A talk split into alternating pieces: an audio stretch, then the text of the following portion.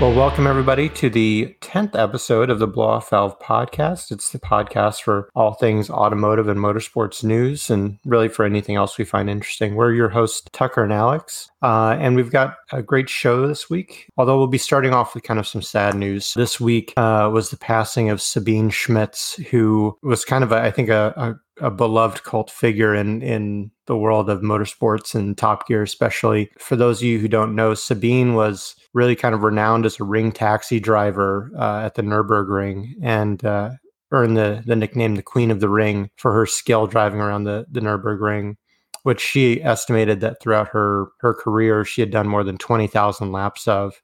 And she really kind of rose to international fame from her appearances on Top Gear and Fifth Gear uh, as well. She was an accomplished racing driver uh, and was the first woman ever to win the 24 Hours of Nürburgring in 1996. Uh, she followed that up by winning it again in 97. Uh, she kind of had an interesting childhood. She was born within the confines of the Nurburgring at a and lived at a hotel restaurant that her parents owned. And unfortunately, she passed away this week at the age of 51 after a a multi-year battle with cancer that really not many people uh, knew about publicly. Um, and she was still showing up on USA's Top Gear uh, until really quite recently. I think she was in episode two or three of the of the new series. Where she really became internationally known was her first Top Gear appearance in the fifth episode of season four, where she coached Jeremy Clark- Clarkson to a 959 lap of the Nurburgring in a Jaguar S-Type diesel, and she famously kind of was giving him some shit and, and said, I'll tell you something, I can do that lap time in a van.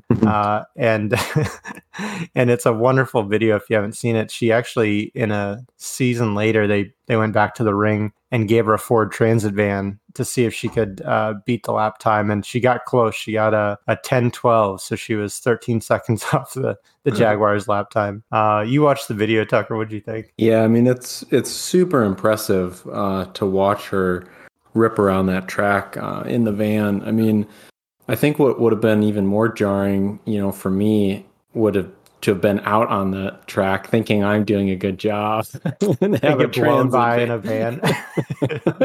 Because I know in the video you, can see her yelling at some uh, guys driving motorcycles, yeah. Viper to get the hell out of the way. Yeah, she was like, "You're so, going too slow." Uh, it's yeah. a it's a phenomenal video, and and, you know, every time I saw her, whether it was top gear, fifth gear, she just always had a smile, always had a wonderful, upbeat attitude. And in kind of the outpouring of love for her on social media this week from a lot of well-known, you know, personalities, Jeremy Clarkson, Richard Hammond, uh, Chris Harris, uh, all these people that have worked with her, they just said she was just an absolutely lovely person.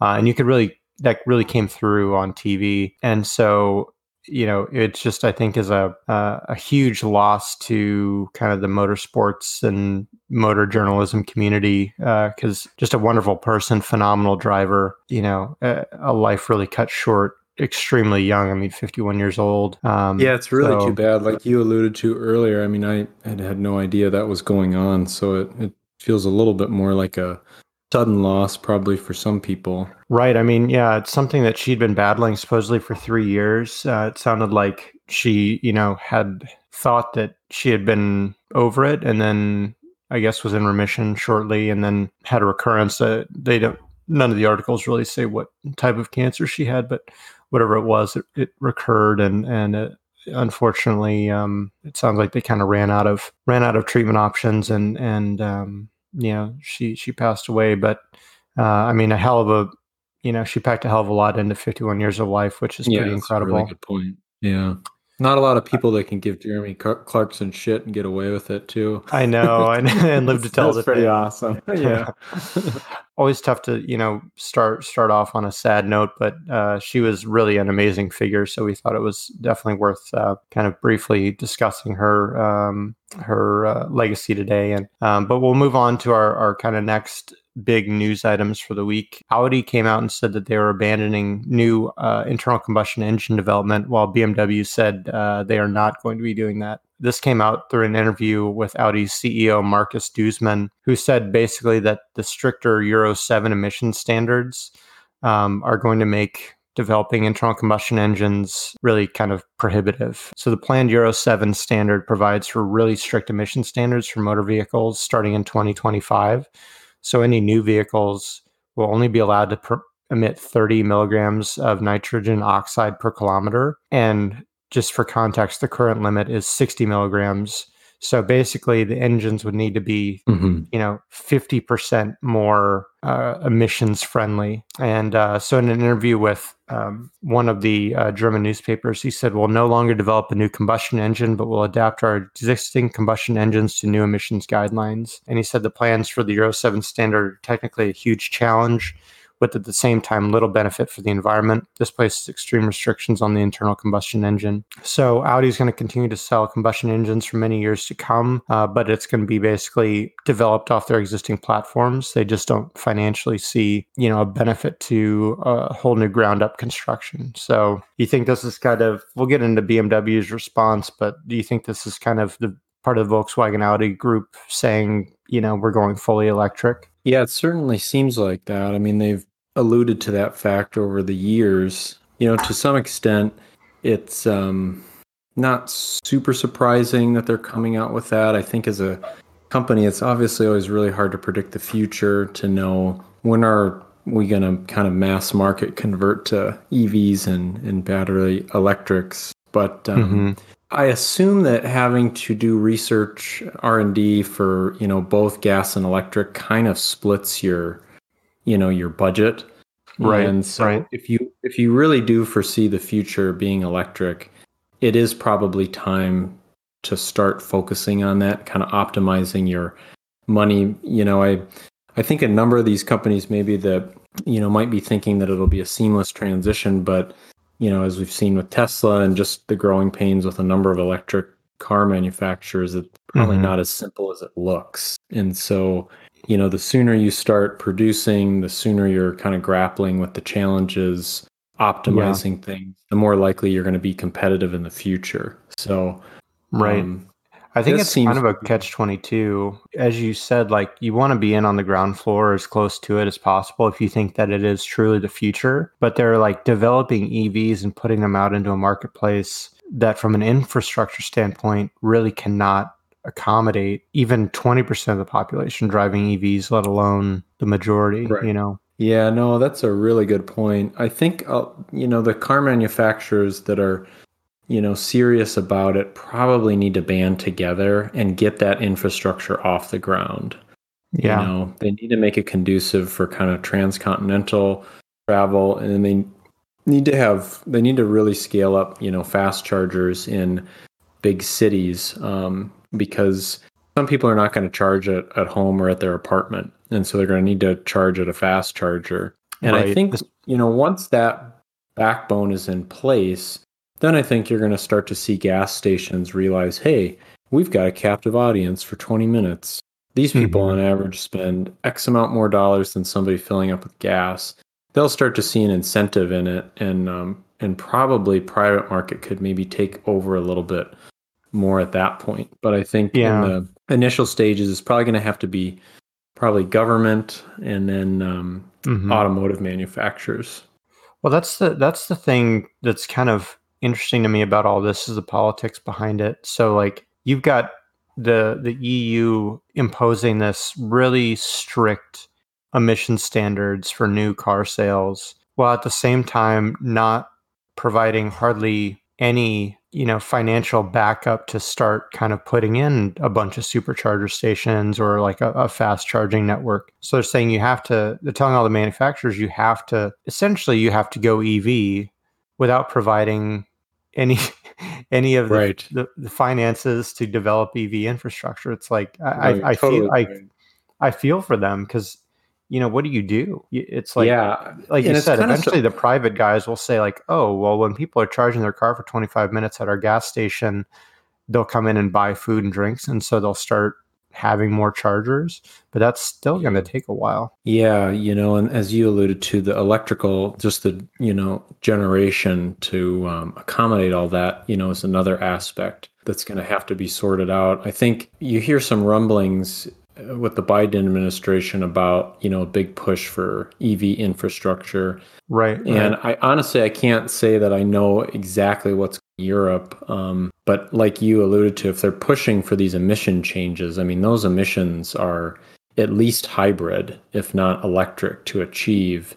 Right. And so, you, you know, you really need to approach that with kind of two prongs. One, here's, you know, the stick, you're going to need to do this. And then Mhm. here's the carrot, here's Right. some money to help. Um, I think the one thing to keep in mind, I, you know, I do get the sense that the Chinese and the Chinese government sees this as the future, and I, and they are putting a lot of funding behind it. So, to Yeah. some extent, I do think that it makes sense to, pr- you know, probably move more rapidly towards being kind of all in on it because Mhm. there's going to be growing pains, and at some point, theoretically speaking, these cars should be cheaper than gas once the battery packs and which which you know prices have decreased dramatically on over even Yeah. 10 years. They're just simpler you know vehicles to assemble, they have less parts, they really should be cheaper than gas cars. And so Right.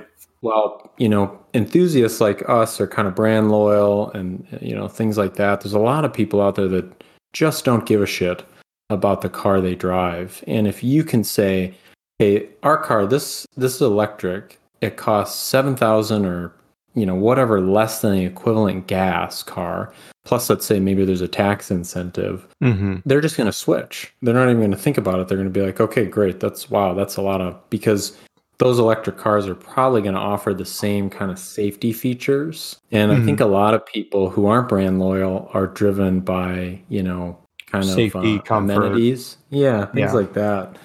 So if the Chinese come out with a brand that costs, you know, eight to nine thousand dollars less, and they do that quickly, you might see something that maybe happens like Kia did in the United States, where it's like, you know, go back 20 years, it's like, okay, what the hell brand is that? I've never seen one of those before. And then all of a sudden they're everywhere. Yeah. Um, because I think they offered a, a lot of amenities at a good price. And so Yeah, I that's mean, where you Kia- get new brands all- coming in and being successful. Kia, I mean, part of Kia's coup also, which I think could be extended to the EV market for a new manufacturer or something, is they were notorious for their like 10 year warranty. Yeah, that's true. That's You a know, good so point. They basically, I mean, there's no no better way to tell a customer that you're you're confident in your quality of your product than to say like we've got a 10 year power, you know, unlimited mile powertrain warranty and yeah. all that sort of stuff. So I I think you're right. I think hybrid, I think at a minimum, you know, these companies are all going to have to go hybrid to meet these emissions demands because particularly if you're living in like a bigger city, you know, if Yeah. you've got a hybrid that can go full EV for 15 20 miles, that might be your entire driving for the day. You know, Exactly. I mean, it could make a big difference and I think the challenge is like again infrastructure, you know, people living in big cities that are I mean, think about New York City like people street parking and and things like that like you you can only have so many charge locations so i think they're going to have to f- figure out how to retrofit like parking garages and a, a lot of gas stations and all that sort of stuff with charging Yeah. stations and and where all that power is going to come from because that that demand on the power grid is going to be substantial Yeah. Um, so I think it's interesting, you know, when you look at, uh, just to kind of sum up at least my opinion on this, I think the manufacturers that are going all in are are probably in alignment with what the future will hold. Right The companies that are dabbling, they're probably going to be okay. They're going to have some catch up to do if things happen quicker than they expect. And the question is, will they be competitive when these new companies like Tesla and let's assume some Chinese company in 10 Mhm. years is is has an ultra efficient, you know, cost effective EV. The companies that are dragging their feet on it, I really don't know that they're going to survive this transition. Some companies are going to go extinct, and you're going to have new companies, um, right you know, at the end of it. So yeah, Yeah.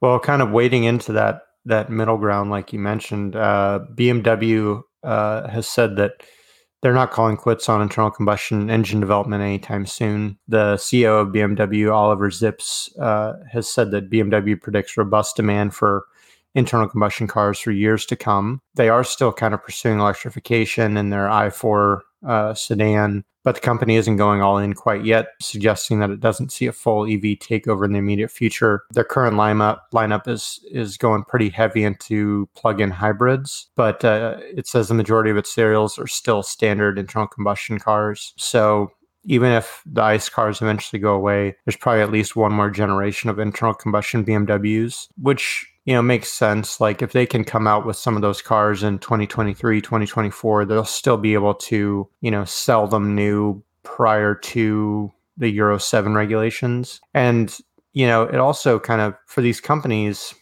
if you ignore the, the climate aspect of it which obviously is a huge part of it but if you're strictly looking at it from a sales how are we making money standpoint if bmw sees that the majority of its sales are ICE cars, and the majority of its sales are not in Europe, whether it's yeah. US, China, wherever, then it may say, well, there's a justification for us to continue making this product. You know, maybe BMW is position, positioning itself as one of the, the last automakers that will still sell you a non hybridized internal combustion car. Yeah, and I think that was a good, you know, Audi, um, their CEO kind of made mention of the same thing. It's like, we envision there will be regions where mm-hmm. the charging infrastructure is just not going to be there.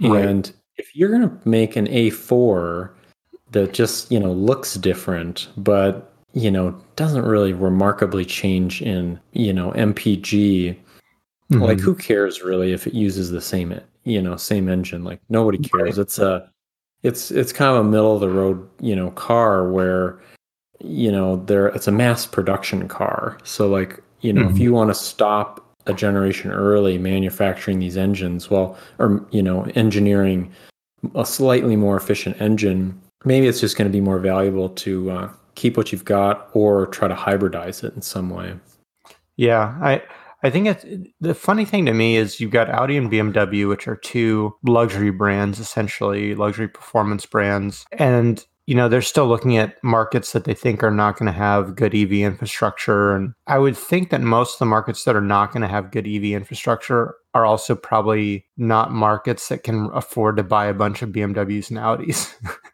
you know what I mean? Like, with. yeah, maybe. yeah, like, like the their biggest sales are in Europe, the US, and probably China, I would assume. And all of those markets are, are going to have pretty robust EV infrastructures uh, in the mm. next 10 years, presumably. You know, yeah. If you're trying to know, sell BMWs in like the DRC or in Somalia, yeah. I could imagine they're not going to have good EV infrastructures, but they're probably not selling a bunch of BMWs there either. You know, it's an interesting thought too. It uh, I read something at some somewhere. Maybe it was in The Economist, but they were just talking about you know Chinese soft power in the future, and let's say mm-hmm. you know as a country, if that if they see that as you know their country's success in terms of you know kind of market dominance, economic dominance, it might be something that you know let's say they're you know some kind of state-owned Tesla like company that goes into uh, parts of the world and just says listen, we're going to build out your infrastructure mm-hmm. and, and we will help pay for that. Our cars. you're going to buy our cars and they're going to yeah. be cheap as shit and they're going to work great and have, you know, little thing, little that could go wrong. Mm-hmm. You know, look at America with uh, like the Ford, the Model mm-hmm. T. Um, yeah. Those type of things like define a country's success. And mm-hmm. uh, I don't think the I don't think that's lost on the Chinese. So um, yeah, I think it's a really good point, and you know, China certainly has the the resources and the ability to focus on a problem. You know, regardless of all the horrible things that yeah, they're people's opinion. uh, you know, they do have a an ability to focus and effort to yeah. accomplish things like that. So I think you might be onto something. Um, but anyways, you know, kind of interesting diverging paths for two, you know, large German automakers. So we'll see ultimately who um, who is more prescient uh, and comes out the winner in that. But uh, the last thing we wanted to touch on uh, was something that I thought was fascinating. You you you uh, texted me about this week. This this huge. And I mean, it's something that I was completely unaware of, not being a, a Taycan owner. But there was a huge update for the Taycan, and you had to go through quite a process for this. If if you well, yeah, and actually, um, they uh, the update is getting pushed out to the 21s, and it's a smaller update because in the conversion between the 20s and the 21s, you know, they they improved some of the things, but mine's a 2020 and so um, I was up at the dealership getting a couple other service things taken care of and I was just talking with their, you know, shop manager and and he was like, "Yeah, there's a really big update coming. It's uh, you know, like a four sequence update. It's supposed mm-hmm. to take uh, 8 hours." And he and he said, "You know, be, because they said that, that basically means it's going to be 2 days for us." Mm-hmm. And I was looking at the list of things, you know, they're updating and it's it's pretty insane. And I think it it it kind of harkens to the difference in pre EV and post EV. You know, post EV, the, the updates are still going to be big, they're going to be complicated, but mm-hmm. I think cars are going to be architected almost for their uh, hardware and software infrastructure to kind mm-hmm. of make sure that that can be efficiently modified and that the devices themselves are ultra efficient. You know, you could mm-hmm. probably 10 years ago contract out your air conditioner to whoever the hell in the world would make it as cheap as possible and who yeah. gives a damn about whether it's efficient or not but right. in the future you pile you know 15 of those devices on an ev that are really inefficient you lose 100 miles of range right um, right and so i think the future with evs it truly is software and that's kind of what i was alluding to earlier on when we were talking about this transition the companies that start working on this are going to realize that sooner than those that don't. And I think Volkswagen is very clearly understands that much of Tesla's advantage comes from their software. And mm-hmm. I think we, they learned that when they were making the ID3 and this the software apparently was a mess. And so they just said, "All right, screw it. We're just going to keep manufacturing the physical car because we're really good at that and we'll just mm-hmm. pile them up and we'll try to get all the software sorted out and update all of them at once before we start putting them on the road. Mm-hmm. And and it it just alluded it, it made me chuckle because I thought back to um, you know Elon in in Tesla and they were saying like oh god you know with the Model 3 we're just completely in production hell right now. And when mm-hmm. Audi went to make the e-tron their CEO said, "Oh, well we will never be in production hell." And I mm-hmm. thought the funny thing is they're in software hell and they've been in yeah, software right. hell a while but they just like are finally realizing it and so they've hired tremendous amount of software engineers. They're bringing a lot of their software engineering in house these mm-hmm. are the things that you know traditional manufacturers are going to need to do to be successful in the long run. And the sooner they get that message across that's they can they can start competing for the best software programmers and they can start architecting the next cars like in the the right fashion. The people yeah. that delay that, it's going to be a tough thing to catch up on. I mean, think about all the things we buy that have like, you know, shitty software um, mm-hmm. and how frustrating that is. Frustrating. And, yeah, especially wonder, on a new I, car that you're going to spend a bunch of money on if it doesn't work because right. of software.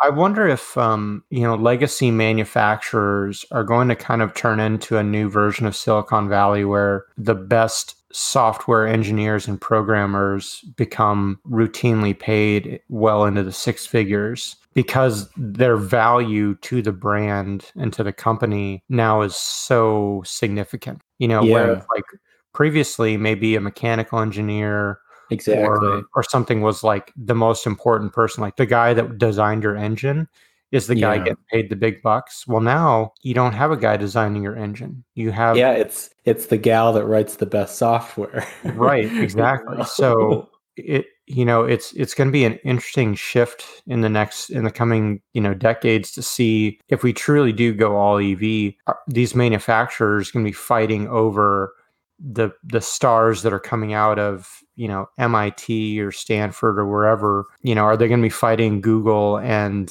Facebook and whatnot for these same people. Yeah, it's very likely. I think. Yeah, I, I, it, it's, it's fascinating to me though that that. I, I kind of was joking with you. It's like I never really thought I would live in a world where like our cars were getting patches like my video game does. Yeah, it's oh, like, it's so you true. Start out with this, everything gets patched.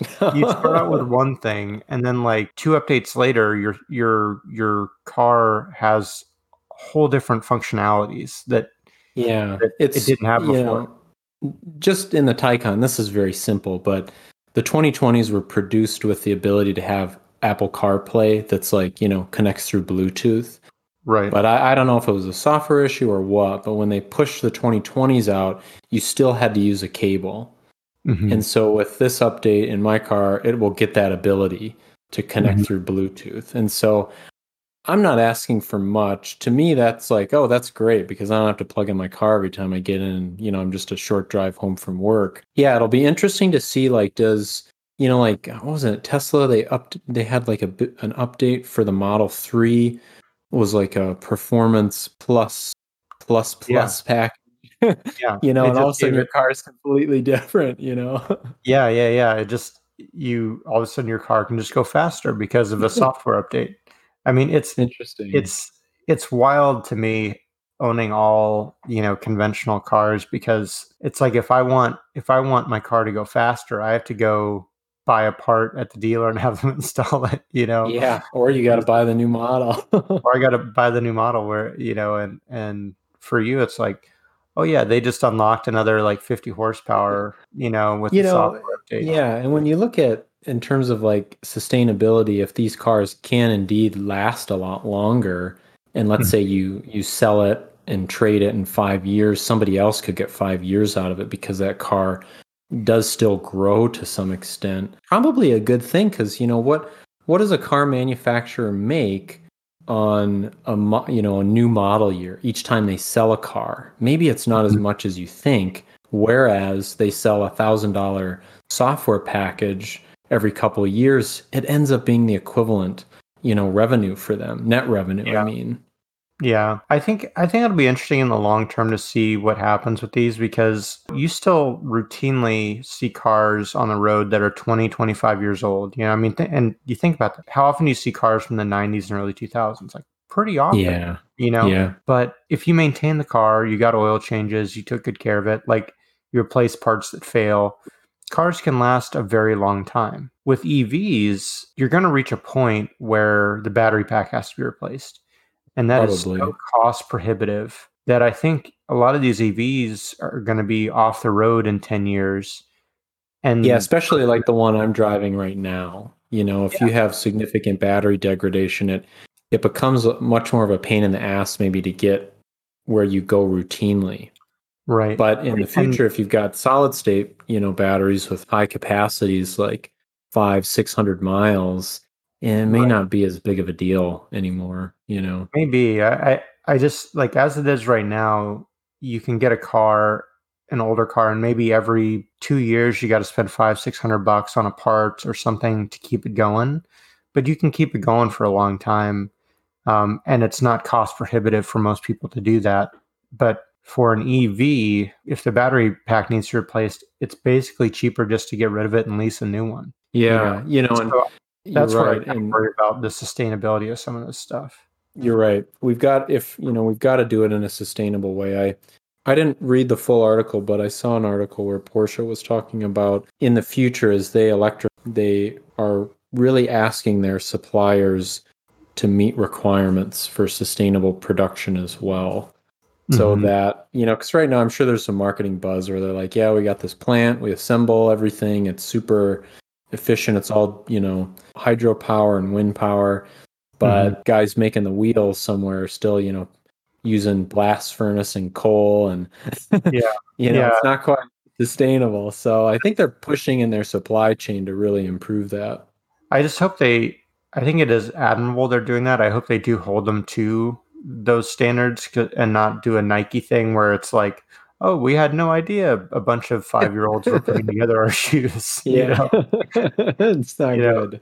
there's got to be some accountability. So, but anyways, I thought it was a really kind of fascinating difference in in you know how our cars. You know, my car, my Porsche is presumably not going to evolve at all in, it's in the course yeah. of my time with it. And It's fully evolved though, to be It is honest. fully evolved. Yeah. but but yours is you know you're getting it's you're getting upgrade points throughout its life cycle. So yeah, exactly. Yeah. we're on time. So uh, is there anything else you wanted to talk about this week, bud? No, I don't think so. That's great. All right. Well, thanks everybody for listening in. Um, we, uh, if you want to get in touch with us, our Instagram is the Blow Off Valve Podcast, and uh, it's a good place to get uh, news on when new shows are coming out, uh, ask questions, give us show ideas, uh, really interact with us at all. And uh, if you're listening on iTunes or whatever site or service you're using, if you'd like and subscribe to the podcast, it really helps us kind of reach more people. So until next week, we'll look forward to seeing y'all later.